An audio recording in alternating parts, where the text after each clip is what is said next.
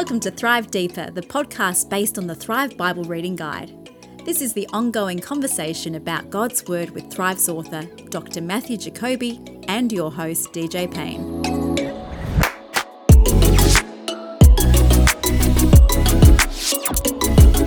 G'day and welcome to episode 64 of your favourite podcast, Thrive Deeper. It's DJ here with you, and on this week's episode, Matthew Jacoby and myself will sit down and we'll look at two chapters in the book of Hebrews Hebrews chapter 10 and Hebrews chapter 11, where the writer of Hebrews looks at the old and the new and compares the two and then looks ahead to faith. Oh, this is some wonderful, wonderful stuff. And Matthew and I looking forward to having you along on this journey. Please grab your pens, grab your paper, grab your Bible, and let's make some notes together as we go through Hebrews 10 and 11. I've also got a brand new special promotion to let you know about, something that I know that you're going to want to be a part of. So make sure you listen through the whole episode to find out about that. I'll see you at the other end of the podcast to let you know different ways you can contact us. But now, let's get into Hebrews chapter 10 and 11 with Matthew Jacoby.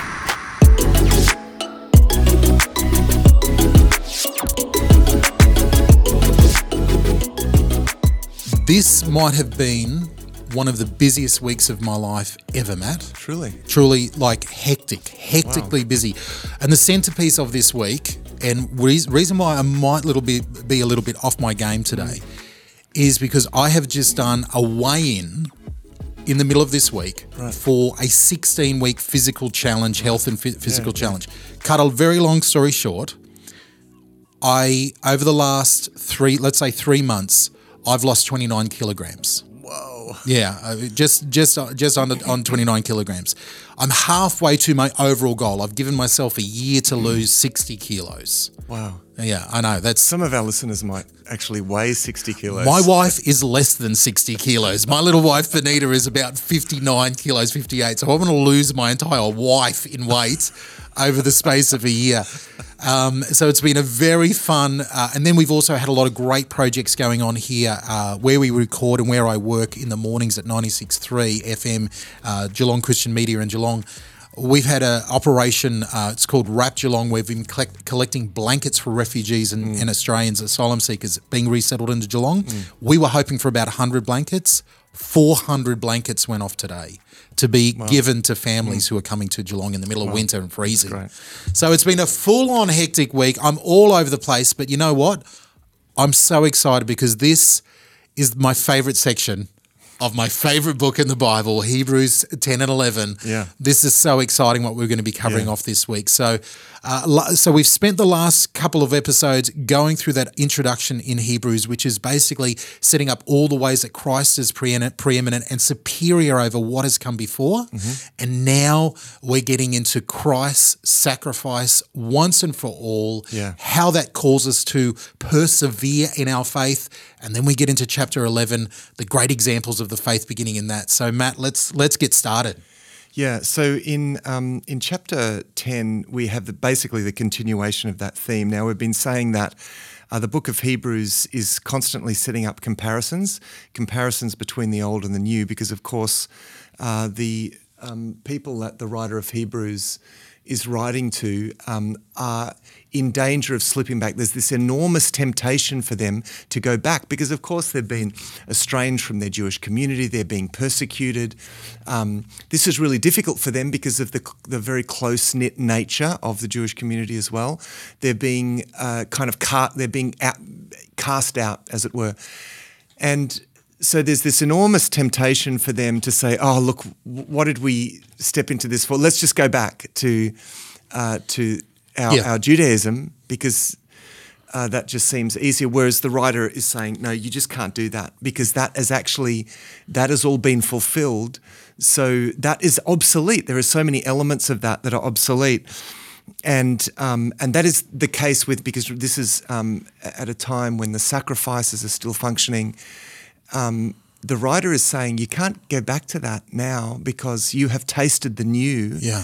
And you're accountable now for what you know. You're, you're accountable now for this knowledge, this connection that you've had with Christ, with this greater thing, with the new covenant. And it's interesting in um, Uh, so in you know in chapter eleven, he talks about Christ's sacrifice being a once and for all sacrifice because as he said, listen, the blood of bulls and goats, Yeah. that never that that never really did the job. That never really took away sin. That was just a symbol pointing forwards. Uh, so this is not something uh, to go back to. Then he quotes from Jeremiah chapter 31 This is the covenant that I will make with them after those days, declare the Lord. I will put my laws on their hearts, write them on their minds. Um, so he is. Uh, he is pointing out that they've stepped into the new. Once you step into the new, there's no going back to the old. Yeah, that's all in chapter ten. Do you- That's do all in chapter 10. Yeah, And then can I can I just chip Yeah. in? In chapter ten, to me, like I've said before, and and you when you asked me and put me on the spot of why I love Hebrews so much, and I've had I've had believe it or not, I've had a little bit of flack come back for me. a because like like a parent talking about a child, you're not supposed to have any favorites. You know what I mean? And we're talking about the the Bible where the entire Bible is for our glory. You know, how dare you have a favorite Yeah. book in in the Bible? And I'm like, I'm sorry. But to me, this is like again because I had such a over the over the years I've had such a deep ex- spiritual experience with this book. It is like a touchstone for me. It's like going back, and every time I mm. come back, to, it's like walking past that altar of mm. stones, you know, that the Old mm. Testament, uh, you know, heroes would have. And and again, reading through chapter ten to me, it's it's the it's one of the culminations. I feel like the power of this chapter. It really only takes hold if you have Yeah. invested yourself in the Old Testament.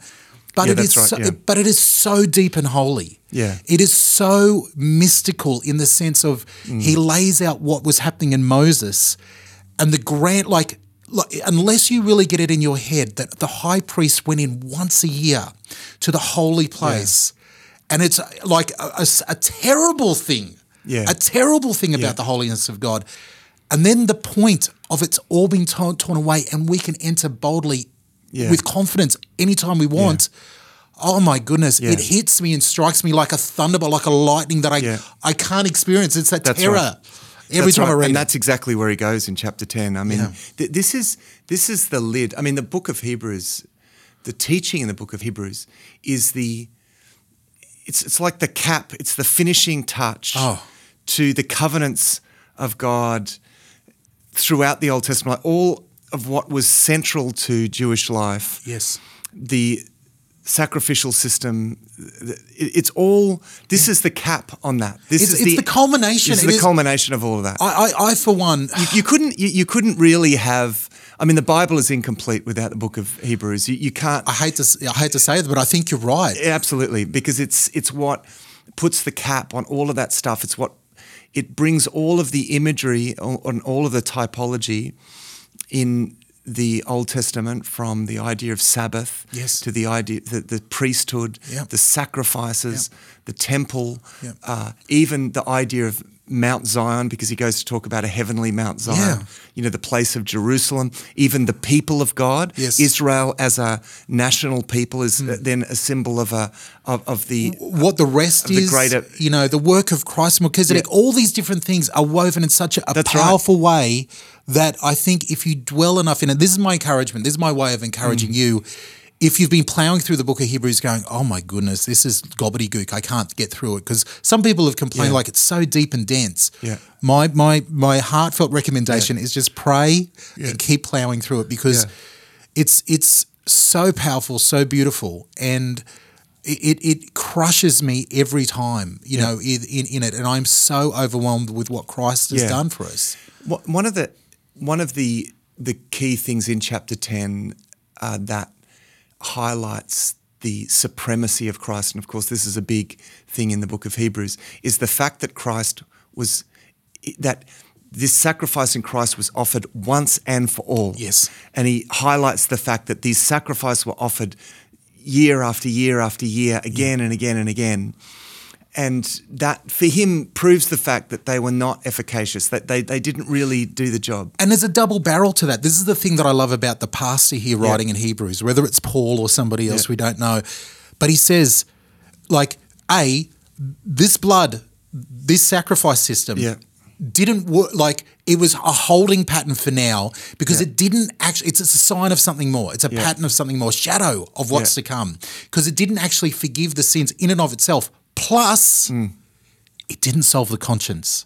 He mentions the fact that Yeah. the guilt is still there, the feeling of guilt is still there. That's right. Because you're doing this, you know, you're in this sacrifice. And right. I'm like, oh, that is so full on. Yeah. But now through Christ, we have this.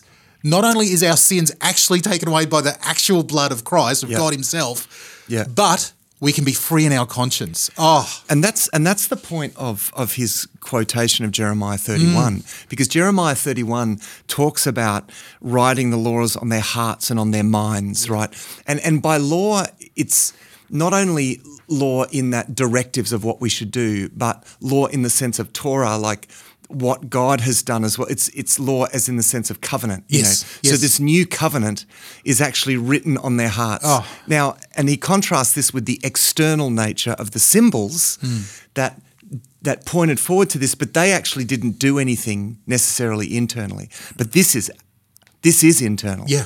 This is uh, this the new covenant is uh, the Holy Spirit coming and testifying to our spirit that we are children of God, that we are accepted, and that we are forgiven. and cleansing our conscience Yeah. that he's talking about. It is Yeah. so this this chapter to me is a little bit of my holy of holies. Yeah, when I get into here, I I get a little bit trembly and I get a little bit emotional Yeah. emotional Yeah. because I think I'm entering into a place that is you know far greater than what I can actually comprehend. Yeah. But it's so beautiful. Yeah, the, the crowning verses of um, of this really the whole argument in the book I think is from verse 19 where he says in chapter 10 where he says hmm. therefore brothers since we have a since we have confidence to enter the holy places by the blood of Jesus and I mean that's that in, that in itself. We, we can all whereas it was only priests Yes. and it places so that's plural so he's talking about even the most holy place Yeah. where only the, the high priest went once a year. He's saying we, we can go there. Not in a symbolic sense like No. the high priest, but actually in reality, we can go there. Yeah. I mean, that's amazing. So, uh, since we have confidence, and we can do that confidently, because why? Because our consciences have been cleansed. Yes. To enter the holy place by the blood of Jesus, by the new and living way that he opened up. Uh, for us through the curtain Bang. that is through his flesh. So that's into the most holy place. Mm. Um, and since, and see, he's, he's Building. This is the cumulative uh, argument. And since we have a great high priest over the house of God, let us draw near with a true with a true heart, in full assurance of faith, that our hearts, uh, with our hearts sprinkled clean from an evil conscience and our bodies washed with pure water. Let us hold fast to the confession of our hope without wavering, for he who is pro- he who promised is faithful. It's a it's it's really the oh. culmination of that, and it's a wonderful com- culmination. Of course, there's the warning there as well. Let us hold fast, hold fast to this. This is worth giving everything for. Yeah. Yeah, and that's a very Pauline way of structuring an argument or Yeah. building, you know, almost preaching is he goes into this deep theological place. And like you say, those verses 19 to 22 pretty much sum up the gospel Yeah. of, of, Yeah. of, of that we believe as Christians. And then boom, it's a practical example. Okay, build one another up, hold one another to, Yeah. you know, like all those different things. You know, there's an actual Yeah. rubber hitting the road there Yeah, for, that's for that passage. Yeah. Oh, it's so good. And and then of course he goes into another one of these really heavy warnings. Yes. And this is this is the um, in as much as he dials up the um, you know the wonderful nature of the gospel that he's explained there Yep. in Christ and what Jesus Christ has done, he is at the same time at the same time dialing up the warnings. Yeah. it's like this is how good this is. So this is how accountable we are. Therefore, That's it. uh, as a result. And so he says, verse 26, if we go on sinning deliberately after receiving the knowledge of the truth, there is there no longer remains a sacrifice for sin, Oh. but a fearful expectation of judgment and a fury of fire that will consume the adversaries. I mean, uh, Oh. and then he makes another, yet another comparison. Anyone who set aside the law of Moses died without, uh, without mercy on the evidence of two or three witnesses. How much worse punishment do you think will be deserved by one who has trampled underfoot the Son of God and who has profaned the blood of the covenant which he has sanctified? I mean, again, there's another. If that was the case then, uh, you know, and and. I mean, it's interesting because we would look at the Old Testament and say, "Oh, gee, they were, God was so harsh on them mm. when they broke that covenant." Well, This is even worse. Hebrews is saying this is now even we're even more accountable accountable because this is so much because this is the fulfillment of that covenant. Yeah. So it's heavy, but by when he says deliberately go on sinning after receiving the truth, remember in the context, he's talking about if you continue to, if you, um, if you go backwards, reject Christ, Yeah, yeah. and continue in that, you're done for. There's no there's no hope for Yeah, you. there's no hope for you. you've- So he's not he's not just talk because in the comment in the sorry in the context, Yes. The going on sinning refers to apostasy. Yes. not just to oh because people might think oh my goodness, but I like I still sin Yeah. every day. Yeah. and and well yes, and in fact.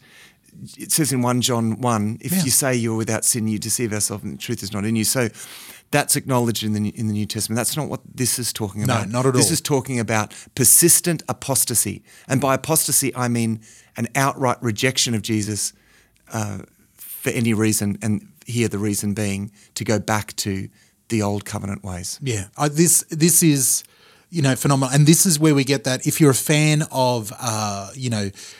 Uh, you know historical preaching and famous sermons you get verse 31 you know that where a lot of people have uh, you know had uh, there's volumes written about this Yeah. one verse it is a terrible thing to fall into the hands of the living god Yeah. Oh, and and sometimes we forget that as Christianity in Christianity today because there. is- I mean, don't get me Yeah. wrong. We see Yeah. that we can come boldly. Yeah. We see about God's mercy to us. This is full in this chapter, but it is we forget about the fear and the terror and the raging awesome fire not a fire of like sometimes when we sing or talk about fire in the church we talk we talk about a lovely feeling but the writer of hebrews is like no god is a consuming fire that is holy it is a terrible thing in a sinful state to fall into the hands of a, go- a loving god Yeah, we do. It, it is a perspective. Perhaps we, perhaps we block this out. Maybe it's diffi- It's difficult for us to talk about this because maybe people think, "Oh, but God seems so mean." Uh, no, because the whole book has just talked about how God came to us in Jesus Christ, Yes. could not have given more to open the doors to the kingdom to us, so that we would not receive what actually we rightfully uh, deserve, which is which is punishment. He did all of this so that we could receive the grace that, and the favor that we don't deserve. So, if we, the po- and the point here is, if we reject that, then you're left actually with the thing that God does not want, and that is you're left with with eternal divine justice. yeah And He says here, and that's a fearful thing. Yeah. you don't want that. no So um, there is that perspective. There's there. I think these warnings uh, have so much weight because you know we're dealing here with God. We're dealing with things of eternal significance. We can't play this stuff down. It's not just a nice option or. Oh yeah, that didn't work, and that's what they're dealing with here. Hmm. Oh yeah, that didn't really work for me because I'm getting lots of opposi- opposition. I'll just go back to the no, no, no. It's not an option Yeah. among many. This is the eternal God has come into be, has come to us in Christ and done this, and that now changes history forever. Yeah. that changes everything. And it doesn't just affect the the readers, the he, the, the Jewish readers who are reading it, who are facing that that persecution. This is true for us now because Yeah. there is we don't even have the option to go back to an old covenant. We have come from a Gentile background Yeah. of nothing. Yeah. You know, so when we are faced with the truth of the gospel of Jesus, that's our only option. There is Yeah. nothing else to fall Yeah. back into. So Yeah, that's right. Yeah. I, I feel like it's applicable to us today yeah, as well. absolutely. Yeah, absolutely. Well, and as, so as we wrap up chapter 10, we want to move into, into chapter 11. I love the fact that the practical, the very end practical examples of this, this is where he builds into, okay, so what do we do with all of this now? Well, you live a patient, enduring lifestyle. Yeah. You remember Yeah, what, right. what the good things are, and you live this lifestyle of, of peaceableness. You live this lifestyle of encouraging one another, and remember to have faith. Yeah, And, and that leads into chapter 11. that's right. And he finishes, chapter 10 finishes with the words, but we are not of those who shrink back and are destroyed. You know, it's like, I'm giving you these warnings, but I, look, this is, it's, this is not you. Come Yes, on. yes. Uh, uh, but, but we are of those who have faith and preserve their souls. And, and then he goes on and he talks about faith Yeah. in That's- chapter 11, very well known uh, chapter. Yeah, and it's such a pastor's heart that that wrapping up Yeah. of chapter ten with all these dire warnings and deepness. Yeah. In the end, he's like, you know, like you hear that softness of a pastor's heart saying, "No, no, no, but I believe, I believe you're the good ones." You know, like I believe the best in you. Yeah. it's so beautiful.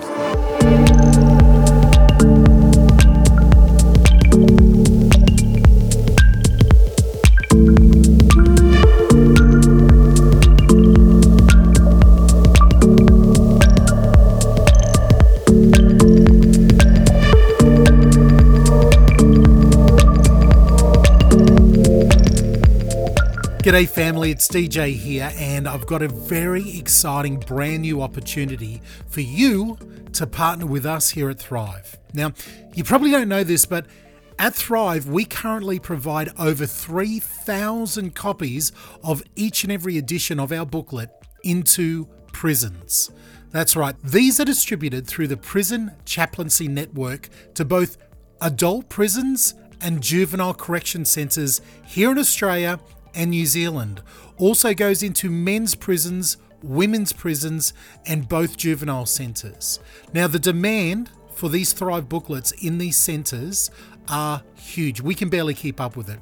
And this is why we're asking you to partner with us. For just $16 per year, you can sponsor four copies of each and every edition of Thrive for distribution through the prison chaplains. That equals $1 for each copy of Thrive. Now, the work of Thrive in the prisons is absolutely phenomenal. I didn't really know much about this before I started working on the podcast, but the letters we've received out of prisons are phenomenal. Next week, I want to read you a letter that we've received about the testimony of a lady who has been in prison and read Thrive. It's going to blow your socks off. But I want to ask you right now to join with us to provide the hope of Jesus Christ to people in our prisons. With your generous donation, we can continue to send thousands of copies of the Thrive booklet into our prisons through our chaplaincy network. So all you have to do is visit thrivetoday.net.au. That's our main website online, thrivetoday.net.au, and click on sponsor a prison subscription. Look for prison subscription. It's that simple. Thank you so much for your time. Now let's get back into Hebrews with Matt on this edition of Thrive Deeper.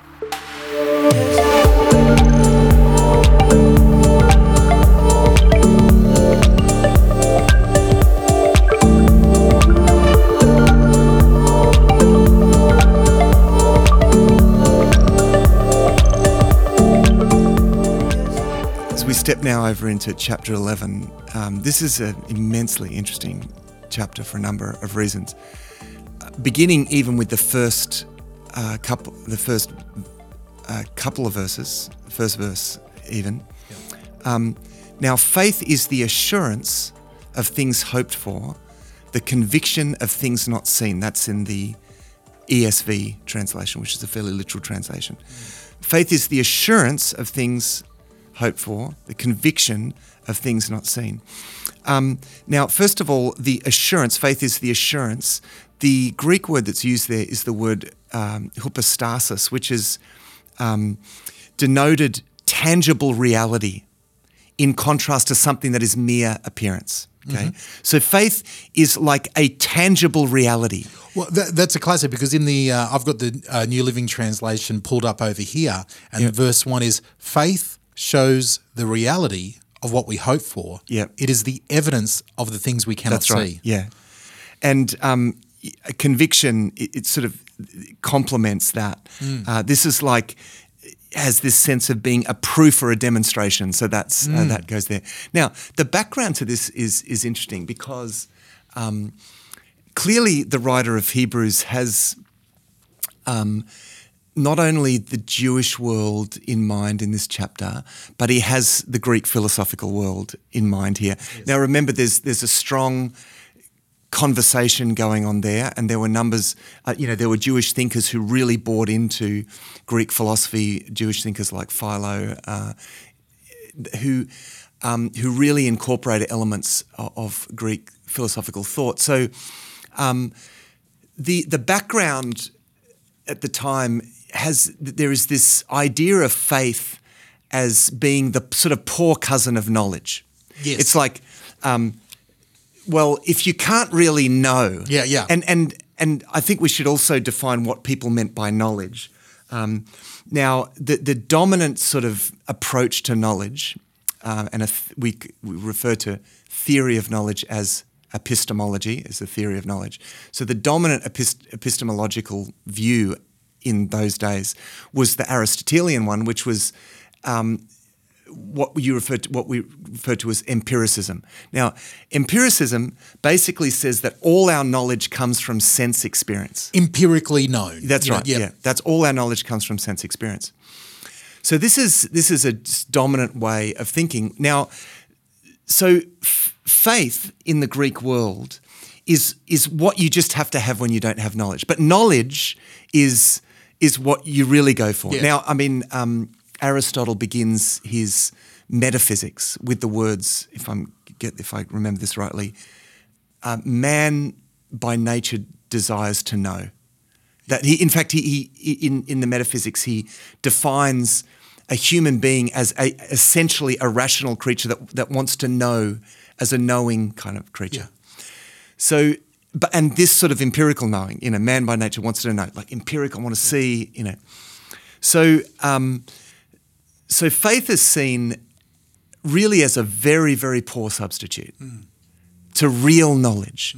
Now, this is the genius of this first verse is that what the writer of Hebrews is saying is that he's rather than contrast there's faith and then there's real knowledge or even faith and knowledge Or even the other. Yeah, yeah. yeah, continue, he- sorry. he's saying that faith actually is a kind of knowledge. Hmm. And in fact, he's saying faith is an even better kind of knowledge hmm. because it's not grounded just in the um, passing sense experience, uh, but it, it is it connects us with an eternal reality. Um, there's something almost a little bit platonic about that uh, idea, but that's another um, that's another idea because, of course, Plato felt that that empirical knowledge wasn't the highest knowledge because uh, everything uh, everything in empirical reality is subject to constant change Yes. and perspective. Yes. And so, therefore, it's like, you know, I, I view something, but uh, everything is changing anyway. So Yeah. we never quite grasp things Yes. when we. in the truest reality. in the true yeah, in the yeah. truest sense, we don't grasp really the, what Plato would say the essence of things when we see things through the senses. Yes. It's actually through uh, a higher kind of knowledge that we grasp the the real essence Yeah. of reality. You know, now that's that's a Platonic idea, but I think um, uh, what the writer of Hebrews is saying is that faith is like the um, faith is like the the means through which we grasp that higher reality, Mm-hmm. if, if you want to talk in a Platonic sense. And I'm not sure he's doing that, but that there is that background, Yes. uh, though, because uh, Aristotelianism and Platonism were the two dominant schools of philosophy uh, in that day. And like some people, you know, throw out there, and we don't. Again, we don't know if this is one author or Paul working with a few authors. Yeah. But there's definitely backgrounds from Paul and his, and the people that he was working with Yeah. that had that knowledge of Yeah. that time. They were a very learned Oh, group that's of right. people. I, I mean, Paul is steeped in Greek Yes, philosophy yes. clearly, and, and and and it seems, I would say, also as clearly that the writer of Hebrews uh, is also now. You know, there's there are some accounts of the authorship of Hebrews that have this being written in Alexandria because there were lots of Jewish people in Alexandria. Yes. that maybe this is, and of course Apollos. Yes. was from Alexandria as well. So that's the case, Alexandria was a cent- center Yeah. of Greek philosophical learning. And when we say Greek, philo- I- I know it sounds a bit ancient or philosophical, but it's like saying like this is the seat of modern day thinking back then. Like like at, Yeah, yeah, at the time right, at the time after Christ, this is where the deep thinking about what reality is. Mm. yeah. And so this is th- these writers using the tools and the thinking that is lasted the test of time and sort of almost smashing it apart or showing how Christ is the ultimate example of this. And this is where we come into faith, which I'm loving this conversation, Matt, because as we went through the book of Matthew, both of us were very challenged about what faith is. yeah, You know, and Jesus had a mm. lot of different comments about what mm. faith is and isn't mm. in the book in the Gospel of Matthew. And so it really rocked both of us, I think, about my goodness, does it mean this? Does he mean that? Is it on the on the on the believer's side? Is it on God's side? Is it on Jesus' side? What is this faith Yeah. all about? And now we get this culmination of examples of what real right. faith Yeah. is. And and I think the important thing here is is to understand faith as a kind of knowledge because um, the uh, the sense here is that faith itself is the assurance. I mean, it's interesting the way that this, but faith itself is the assurance. Yeah. And this is because faith is essentially our connection with God. I mean, we are we are connected with God through faith. Faith is a uh, not just an intellectual thing that, that I'm just going to assume something is true when I don't have evidence. Uh, he's actually saying something quite different to that, and even countering that sort of idea. He's saying, no, faith is the evidence. Faith actually is your evidence, and it's and and that and here we need to think of faith as more than just an intellectual thing, but as uh, as also and very much a matter of the will through which we are connected with God. So our connection with God. So you, so the idea here is, let's bring this back to the make this to put ground this a little bit to this Love it. original context, right? Yes. So they're thinking uh, that we're in this situation. How is this going to work out? He wants to say, just trust in God. It, it, it, God will bring this uh, to. He will bring His will through. Well, we don't see that. We don't. You know, we, there's no evidence of that. Yes. Well, he's saying no. Faith is your evidence, because your faith is connecting you with God right now, and God is past, present, and future. Yeah. So it's like, like okay, so I don't know, I don't know what's going to happen. Let's say I'm really concerned about something. Oh man, how's this situation going to turn out? Uh, you know, next week or tomorrow. Now, I can't. I have no sensory connection with like I'm experiencing now, but I'm not experiencing tomorrow. But God is not bound by time. Yes. And God is present with me. And I'm connected with God. So in God, I'm actually connected with the future. You know, so Yeah. I am. Uh, so, so my faith, which is my connection with God, actually is the evidence. It, it's it's like this connection. It's like uh, spiritual sight. Yes. where I I am connected with with the outcome because I am connected with the God who said I am faithful and I've got this. Yeah. So it, so it definitely there's a sense. I love this because as you're saying like this is talking about as he's already sets up. It's it's an evidence Yeah. of this connection. Yeah. It's a faith, not just a wild faith in faith itself or mustering Yeah. some feeling. Yeah. It's a faith in Yeah. the ultimate person personhood of, of, of, you know of, of Jesus right. and what he's done Yeah. and God and everything like that. That's right. It's it's but it's also and I think this is the key here. It's an action. Yeah. It's a, it's an action, and we see this as he gives these different examples. There's a doing Yeah. part of faith, Yeah. not in the sense that it's by the faith that we are, you know, Yeah. Saved, as in as in like, you know, we're not working for our salvation, but as you say, the evidence of God actually we connecting with God and being in God is in this faith.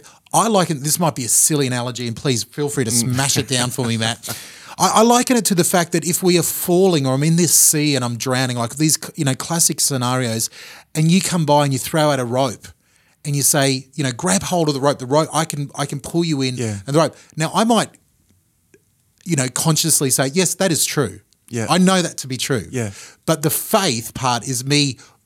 That as the hand goes on the rope and I go, I, you are it. Yeah. That's that hand reaching Yeah. the rope is faith. Yeah, that's that's right. It, it, it is, and and it is uh, it is our hold on God. You know, when we exercise that faith, it's taking hold of the God who actually is also taking hold of us. And this is the Yeah. it's it's a it's kind of reciprocating a work of God in us already, because of course it says quite mysteriously in Ephesians chapter 2 that faith is a gift of God.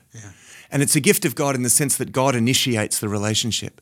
You know, He lights the spark, and so, um, and so that that kind of compels us to take. Yeah. You know, and, and we exercise the faith that we've that we've been given. Now you you we get you are treading light, lightly around Mm. something that I've really this has caused me a whole rabbit trail this week. Yep. Going Right. through Hebrews again is my my wrestling my my lifelong Christian wrestling. Yeah. This is a whole other episode of Yeah. of, of another podcast, but of you know the Calvinist Reformed theology Yeah, because, and again, I know you're looking Yeah, at yeah. me going like, No, no, "Don't no, go that's there." fine. No, no, You know, no, we can go there. That's because right. Yeah. because there's so many verses in Hebrews that that that awaken that realization, and I know it can trouble some people, and I'm not trying to talk about how hyper Calvinism or anything Yeah. like that. But I'm talking about that acknowledgement Mm. that we, without, like, it's not from me that this faith originates. Yeah. It's from God. It's a Yeah. gift from Him. Yeah. And I'm just sitting here going, thank you for the, for the fact that I even Yeah. reached out for the rope. Yeah. It didn't come from me. Yeah. Because left to my own devices, I don't want to reach for that rope. I want to be by myself. Thank you very much. the, the the mystery of the um, of the divine decrees of predestination of God's election, you know, Oh. all of those sorts of things. They it, it is only within a certain framework, and this be, brings us back to the difference between the sort of Greek and Hebrew way of thinking. Um, within the strict logical framework of a more Greek philosophical way of thinking, that becomes a problem. It becomes uh, something to solve. In the Hebrew way of thinking, it becomes a paradox that is really a mark of divine interaction in history. Yeah. It's just a mark. It's an inevitable mark of an eternal God who is working outside of space and time, dealing within space and time. So, so there's this sense of paradox in that. That in in a Jewish way of thinking is um, is not. You know, paradoxes are not are not such a big problem. We can live with that because there's that Job perspective. You know, uh, surely I spoke of things I did not understand, Oh. things too wonderful for me to know. Um, whereas you Greek thinkers, no, no, but we we need to know. Yeah. You know, Yeah, yeah, yeah, yeah, yeah, yeah. And, and so, um, yeah, so, so there, there is an element of mystery in that, but there's no doubt that in the book of Hebrews, the book of Hebrews does not does not uh, set aside the importance of what we choose. Yes. clearly, Yes. because it's co- constantly warning Yeah. uh, Christians even Yeah. who would say, "I am among God's elect," because Uh-huh. a- and He is warning them, if you uh, if you fall away, you'll lose your salvation. Yeah. But, So the- how- but, how does but, that but even in the midst of his warnings like that, he still says, you know, but if you're really, you know, like if you're really there, Yeah, then you're right. not going to. You Yeah. know, so it's these double paradoxes that Yeah. I've just been swimming in this week that I am reveling in the paradox. Yeah. I'm not I'm not looking for a solution right. like I used to do as a young man. I'm not looking for the correct answer That's anymore. right. And and and I think one of the problems is not with the text; it's the way that we think Yes. about the text, because um, we ask these abstract questions. You know, but what about? And I remember someone saying to me, "Well, what about you know the person in Africa who's never heard, and, and does that mean that they're just not?" Al-? I, I said, "What's his name?" Yeah. uh, in this conversation. What, what do you mean? What's I don't know. I'm just mean. Oh, you mean like like just in general, like ab, Yeah. Well, the Bible just doesn't deal with abstract Yeah, yeah, yeah. problems like it just doesn't deal that. with that. You know, that. it deals with particular circumstances, and I think what happens is that we try to work out a kind of almost a systematic understanding of reality and fit what we read in the Bible into a bigger systematic understanding of reality. No, no. We fit into the Bible. We don't fit the Bible into something bigger, Amen. a bigger systematic Amen. understanding Oh. of reality. And one of the bigger, one of the biggest problems I think in, in Christian thought is the constant temptation to want to take the Bible and fit it into something bigger than the Bible. Like a, a- a, sort of a framework of reality Yes. that can make sense of the Bible. Yeah. That's a big problem Yeah. because there is nothing bigger than the God's revelation. There's nothing bigger. Preaching we that. fit in with this. We don't fit this in Yeah, to yeah. some other big Amen. framework. And that's a great that's a great uh, introduction and a great segue into the examples for the rest of, uh, of chapter Yeah, eleven. that's right. Because he is being particular. He's naming names. That's right. And not only is he naming names. He's rocking our perception of some of these Bible stories. He's naming people. That's like we get a lot of great names. Don't get me wrong. We get a lot of great heroes of the faith and saints in in God's kingdom. Yeah. But then he starts naming people that I'm going, hang on. Yeah, yeah. Hang on. what? What? Like And- Rahab. Yeah. Like, really? Did she? Yeah. and and then, but again, it stretches our understanding of what faith Yeah, is. that's right. And and what God is doing.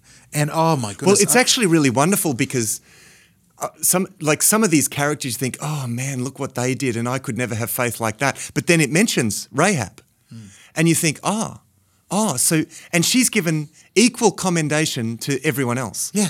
So you realize that that it's not about achievement or it's just this sense of being of being in touch with this unseen reality Yeah.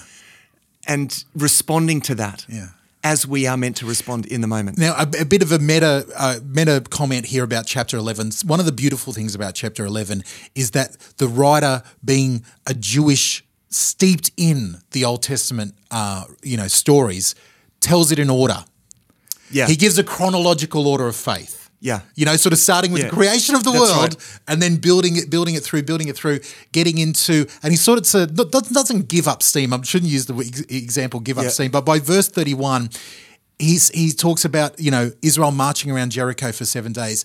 And then faith, by faith, Rahab the prostitute did what she did. Yeah. And then he's like, look, how much more do I need to say? Yeah. Boom, boom, boom, boom, boom. And he just lists a Yeah. bunch of names and, and, Yeah. and shorter examples. But I love that chronological part of it. The Yeah. Bible nerd in me goes, yes, he's doing it in order, Yeah. building this story, and you know, and he even hints at. He doesn't even mention some by name. He hints at stories like they shut the mouth as lions, and we go, oh, I know Yeah. that story. I know that story. Yeah, it's very. Um, I mean, maybe we can maybe uh, after a break we'll, we'll work through Yeah. uh, this uh, this chapter. But just another general thing to say about this chapter is that lists of heroes are quite common. Actually, this is a very it's a very rabbinic thing to do. That working through these examples, as you mentioned, but it's also quite common in Greek literature to mention to give lists of heroes. Wow, okay. And and interestingly, in Greek thought, someone who does something in faith is not would not be considered so heroic. That would just be considered stupid. Yeah. But again, that's why that's why he has to redefine faith. Okay. Uh, I mean, he he, he in, in a strict sense, it's not a definition of. Well, it is a definition of faith, but in terms of what faith does. Yes. Yes. Um, uh, so, so in, in in the sense, what he has to do is that he redefines faith in order to make sense to, to change our idea of what a hero really looks like. Yeah. Because this this framework is, you know, heroes are people that that you know, uh, like.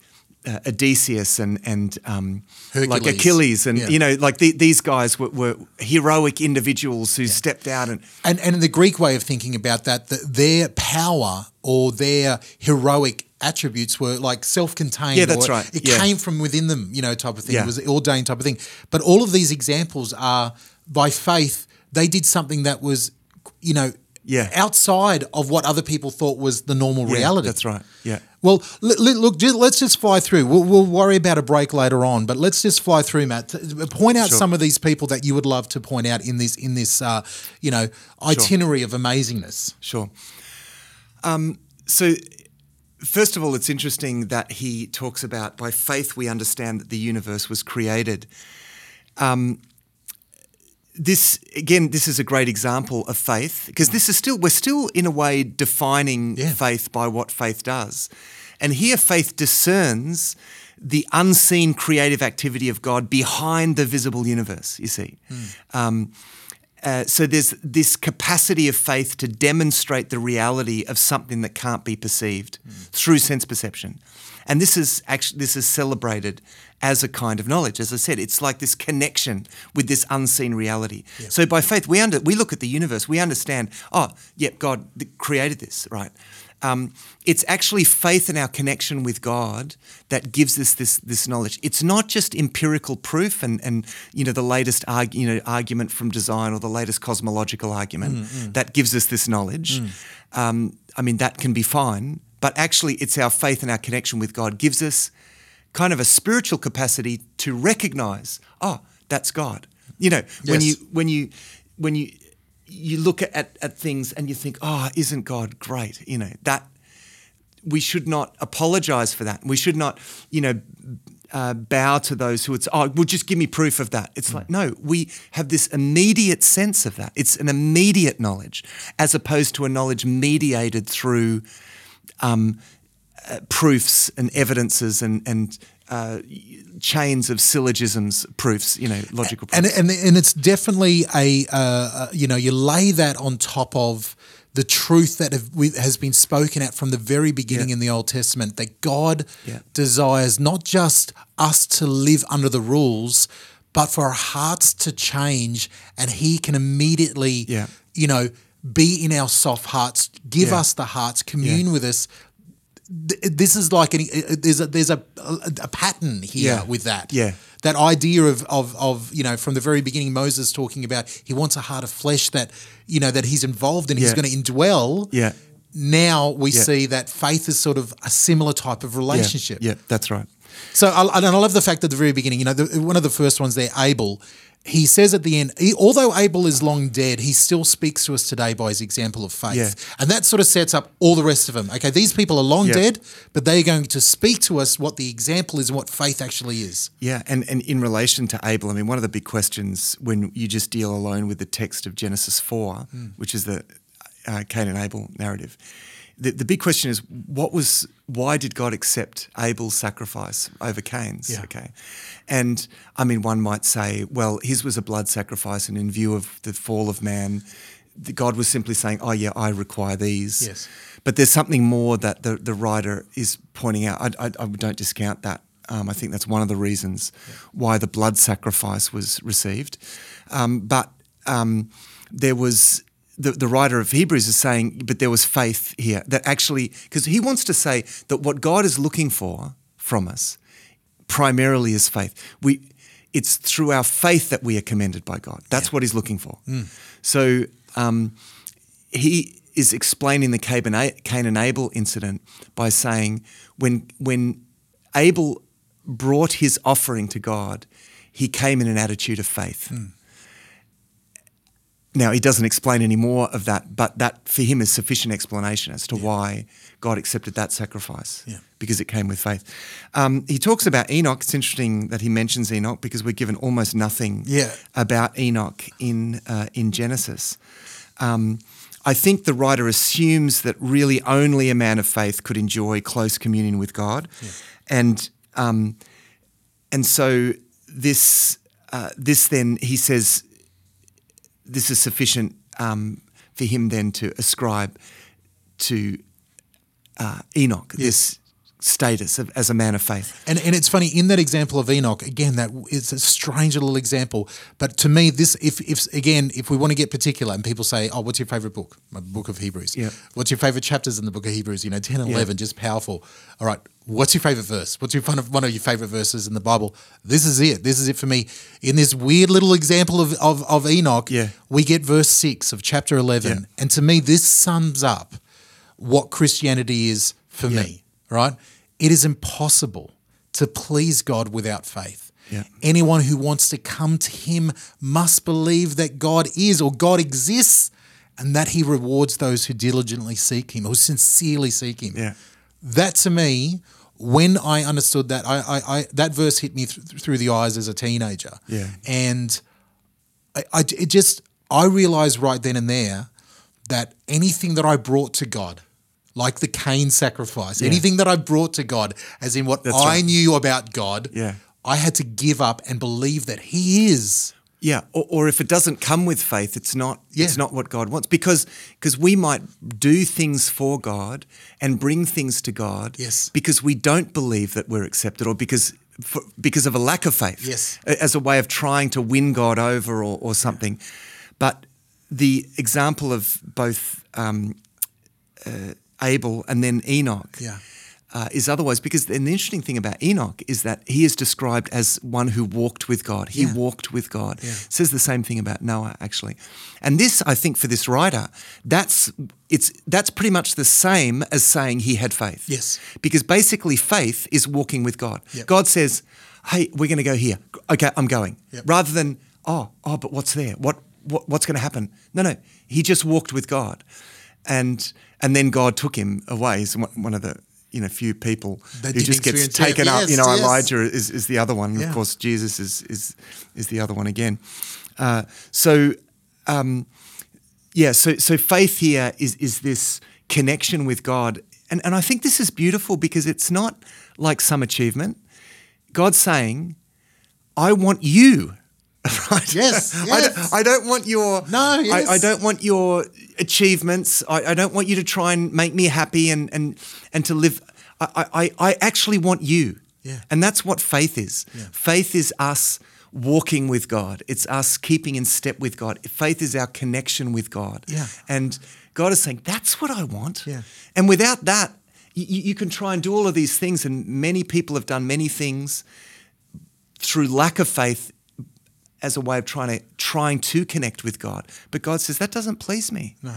And there's a promise in here as well. It's when you do this, when you have this faith, and I think another example of faith for me in this is the seeking, the Yeah. sincerely seeking and wanting to be with Him for who Yeah. He is, not what who we expect Him to be. Yeah.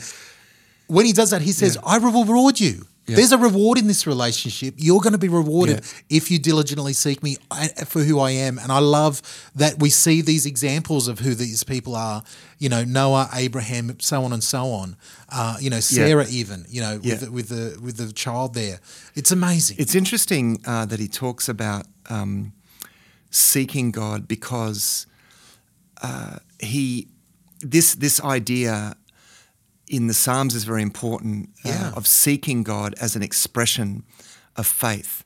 That faith actually expresses itself in this persistence in seeking God and making appeals to God's promises and and this is what Jesus refers to in Luke chapter 18 when he tells the parable of the persistent widow, you know the story about the widow Yes. who goes Yeah. and bangs on the door of the judge and keeps on and keeps on and doesn't it's give echo- up. echoing the Psalms. That's right. That's echoing the Psalms. Yeah. That's what the Psalms did. And then Jesus says at the end of that, but when the Son of Man comes, will he find faith on the earth? Yeah. This is what he's looking for. Yeah. And I think this is important for us because um, it, it, we, we're not very good at seeking. You know, it, like we, it- would another way to say it is desiring? well, it, it's, yes, it is. It is that. But but not just a sitting there going an like a mental I I desire this you know type of thing. Yeah. But it's that like he gives the example. Jesus gives the examples for this. It's selling out everything and saying, yeah, yeah. my life is, yeah." It is desire expressed in persistence. Yeah, yeah. It's desire expe- is, is, now because the question might well be asked. Yes. well, why why do we need to seek? I mean, if I said to my children, "If you want me, then seek me," and it's like, what are you going to go and hide, or, or you know, well, well, with God, this is important, and clearly it's important because God gives us time to seek, and clearly from the Psalms. Remember, this is written within a strong Jewish tradition, steeped in the Psalms. In fact, Book of Hebrews quotes from the Psalms a lot. A lot. Okay, so the thought world of the Psalms is very present here. This idea of seeking God is th- there's an importance to that because in the process of seeking, faith is exercised. Mm. So you might be facing enemies and you want God to help you with your enemies, right? So God will kind of leave you in that situation without, you know, for for a, long while to keep seeking and keep seeking because he actually wants you because what God wants is not so much to change your circumstances but to change you. He wants to draw you close. So the thing what happens when we seek God is that we exercise our desire for God. And when you exercise a desire it grows. Okay? So the the process of seeking actually strengthens our connection with God mm. because the more we exercise that desire the more that desire outgrows other desires. Now, can- so can we, we- become more fixed on God. And we- that's see this is why this is without faith it's impossible to please Yes, God yes. because God's saying what I want is faith. Yeah.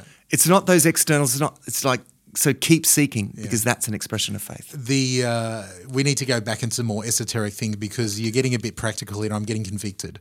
I'm getting convicted of what God's doing in my life. Okay, so we need to we need to get now. This is this is great stuff, and and it it's just oh gee, it it, it it pulls in so many different pictures and analogies from everything that he's painting here. It's so rich and Yeah. so deep, and this, if I can again stay, take a step back and get a little bit meta or look at a bigger picture. This chapter is why, mm. amongst a myriad of other reasons. Mm. But if we aren't fully invested and know and have memorized, not in a rote religious fashion, but if the stories of the Old Testament aren't imprinted into mm. our hearts as our stories, we are losing everything Yeah. in this chapter. Yeah. Like the emotional Yeah, yeah, impacts aren't there. yeah. The the teaching isn't there. We can it's not going, oh, let's do a um, an overview now about the life of Abraham and the hit points Mm. Yeah. Mm. here of that and, and, and knowing where the chapter and verses are. No, no, no. We have to feel like we've Yeah. walked through Abraham's life so that when we see this example of faith, we go, Oh, I Yeah. get it. I get that's it. What was happening behind the Yeah. scenes, especially when we get to get down because we've got to wrap it up a little bit here. We could spend all all week in this one. Let me just, as we move down, I just want to note a couple of things. Go for it. First of all, in the case of Noah, note it says it says here, by faith Noah being warned by God concerning events yet unseen, right? Mm. Because again, he's still dealing with this thing. Like it wasn't seen, he didn't have empirical proof for it, but but faith was the substance of things not seen. You see, so Great that's the point he's making there. Great example. Um, and then again, um, he goes down to he talks about Abraham. Abraham, of course, is the great example of faith. Interestingly, it's, it says by faith Sarah herself pers- received power to conceive, um, because fa- Sarah in the Genesis narrative doesn't look like someone who's got a lot of faith. No, not you at know, She laughs when the angels say, but clearly. You know, clearly she comes around in the intervening period Yes. because, um, you know, she she receives this this promise. And this is why I love this so much Yeah. because we get this idea that faith is is a magic potion or a holier than holy experience or someone is walking Yeah. a foot off the ground. Yeah. And in this narrative it goes no no faith can be the person that when God comes to you and tells you the truth you go Yeah, that's right. and, you yeah. laugh, and he's and it's like no no that's part of the journey. That's because you're being honest and point. real Yeah. here type of thing and you go oh I don't have to be this pretend. Because there's this interaction that Sarah has with God, and it's a great interaction there in the Genesis text where God said, "You because you laughed," and she, "No, no, I did it. Yes, you did." It's, it's, it's the you go and have Yeah. a look at it. It's, It's it's, a classic narrative. It's great. and and you're right. That is part of her process. So I love the fact that she is put up there with with Abraham Mm. As an example of faith, Ah. Uh, and uh, so it um, it goes to from A- Abraham, Sarah. Uh, th- it says, verse 13, these all died in faith, not having received the things promised, but having seen them Oh. and greeted them from afar. So I love the way he talks about Noah, though he hadn't yet seen it, but he's now talking about a different kind of seeing, a seeing in faith, Yes. a different kind of perception. But having seen them, um, uh, and then he, he goes on to talk about um, this that Abraham was promised the land, and he didn't inherit the land himself, but he has inherited a heavenly land. This is this The heavenly homeland. The heavenly homeland. This Yeah. is where again the writer of Hebrews is always wanting to point beyond the physical, intermediate Mm. types to the ultimate antitypes, uh, and and th- you know the antitype for the land is this heavenly, uh, the new heavens and the new earth, Mm. which is to speak. echo- echoing the rest that he's talked That's about right. previously in the book. That's right. Okay, so Abraham offers Isaac as a as a call of faith, and we see Isaac, uh, you know, and Jacob and Esau, Yeah. uh, you know, being talked about as examples of the faith. Any, who else in the list here Well- that you wanted to point out? I mean, Jacob again isn't always doesn't look like a man of faith, but Yeah. yet he's commended uh, by faith. Joseph uh, at the end of his life, um, you know, again made mention of the exodus of the Israelites and gave directions concerning it because this is all about people who uh, believe things about the future. Yes. it's very future oriented. This it's it's the the the, the um, conviction of things hoped for, the substance of things hoped for. So it's casting into the um, into the future. Uh, by faith, in verse 27, by faith Moses left Egypt, not being afraid of the anger of the king, for he endured as seeing him who is invisible. Again, we have this idea of this is a kind of seeing, this is a kind of knowledge. Yes. It's not physical sense perception, but faith is uh, is uh, a kind of sight. And that and that echoes all the beautiful stories of Jesus. Oh, sorry, Jesus, of God Himself interacting with Moses on the mountain, which He's already talked about. Yeah. And it, it echoes in the fact that we know that Moses, one of Moses's cry was to see God Yeah. as He communicated with him. So we get an example of that in this and what faith is. Rahab is interesting. That I mean, it talks about the people crossing the Red Sea, which again is interesting because you don't think of the Israelites who crossed the Red Sea as having a lot of faith. I mean, I think uh, it was probably Moses' faith there that was at work, but still, uh, you know, th- there's um, there's mention of the people there as well. Yeah. It Amazing. doesn't mention Moses; it mentions the people. Yes. So uh, it's great that great examples of faith are mentioned, as well as those who perhaps only had a mustard seed Yes. of faith. Um, the mention of Rahab is interesting because she um, she acknowledges because the, the in the episode of Rahab she acknowledges that uh, that these spies uh, belong to this people about whom it said their God is among them. They did these wonders in Egypt, and so she is exercising faith with a little bit of knowledge, like a rumor of a people among whom God dwells. Like that's she's operating on this distant rumor of God, Yeah. and the writer says she had faith by faith. Yeah. She hid these. Uh, she hid these spies, and and. Uh, and, and didn't therefore perish. Can I? Can I? Because we're fast running out of time, Matt. Can I jump to the uh, to the end here and some point that I think we we often want to skip in chapter eleven, and that's the end of it. And he says, you know, by and this is the same thing, but uh, you know, by uh, by faith, these great examples happen. And then in halfway through verse thirty-five, he says, but in the same principle by faith, others were tortured Yeah. refusing to turn from God in order to be set free. They placed their hope in a better life after the Yeah. resurrection. Some were jeered at, some had their backs cut open with whips, others were chained in prisons, some died by stoning, some were sawed in half, others were killed with the Yeah. sword, some went with wearing skins and sheepcoats, just destitute and oppressed and they mistreated. endured. And they endured and they Yeah. were hiding in caves and everything. All these people earned a good reputation because of their faith. Yeah, he's talking there. The, the, I mean, uh, that is referring back to the time of the Maccabees, actually, Yeah. when um, when th- there was terrible, terrible things. You can read about this in in Second Maccabees. I mean, you can jump online and get these books, but they're, it's an amazing read. What these faithful Jews uh, who were try, the, the the Greeks were trying to force them under Antiochus the Fourth Epiphanes were being forced to uh, do things against their law, but they would rather be tortured than not. You know, so so they persevered, and he's saying you got to be like them. You got to stand up for your faith like them, because in this time, th- these were the stories that were known. These are the he- these are the heroes of the faith for them, and um, uh, and. Uh, uh, Sawn in two, of course, according to tradition, Isaiah, the Isaiah, prophet yeah, the Isaiah was prophet. sawn in two. So these are these are poignant examples uh, for these people. And then he finishes, and all these, uh, though commended through their faith, did not receive what was promised, since God had provided something better for us, that apart from us, they should not be made perfect. Now, question to finish off. As I was going through it again, I've read through this so many times. That final sentence, and in the in the New Living Translation, it says, "For God had something better in mind for us, so that they would not reach perfection without us." Now, it, it- on, on a cursory reading, it sounds like it's all dependent on us. No, it's a corporate way of thinking. This is a corporate mindset. So it's not just about you and Yes. it's not just about me, it's about us. Yeah, Okay. yeah. So he's saying we're part of something that stretches back to then. Yep. And uh, so, and, and he's saying to these, to these readers, he's saying you are part of something much bigger than just yourself. So it's essential that you remain faithful.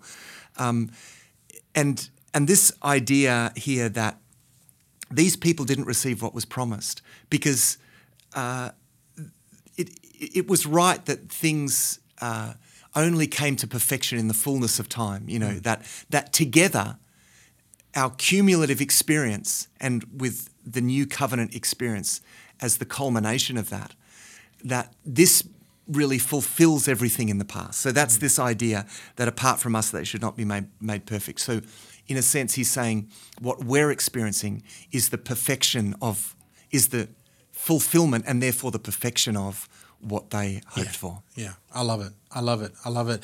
All right, let's. Okay, we got to wrap it up here. We're running out of time. Okay, uh, so as we finish chapters ten and eleven, and we pause uh, until next week when we finish off the book of Hebrews, Matt, is there anything you want us to keep in mind as we, you know, look at this amazing chapter? There is so much in here. What would you recommend us to do? I would recommend that uh, we think really, really hard about what we are investing in our faith, given what God has invested in us.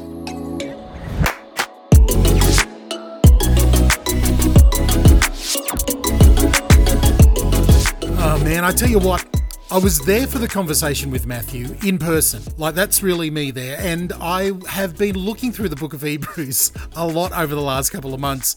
But I tell you what, just even listening to that again really, really encouraged me. So I hope it was an encouragement to you. If it has been, please do us a huge favor.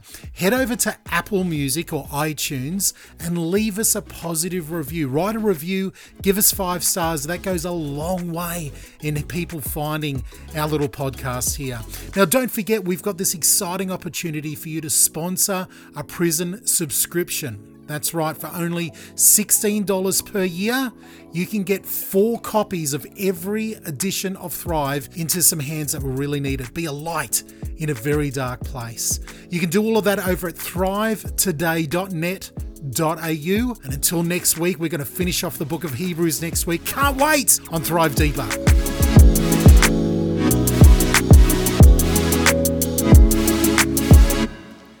Thanks for listening to another episode of Thrive Deeper. Matthew and DJ would love to hear your questions and comments about what you are reading in God's Word and in Thrive. The easiest way to do that is to head over to thrivetoday.net.au. Thrive Deeper is on Facebook. Just search and like Thrive Today page for all our latest news. Until next week, our prayer is that this podcast will inspire you to read God's Word and thrive.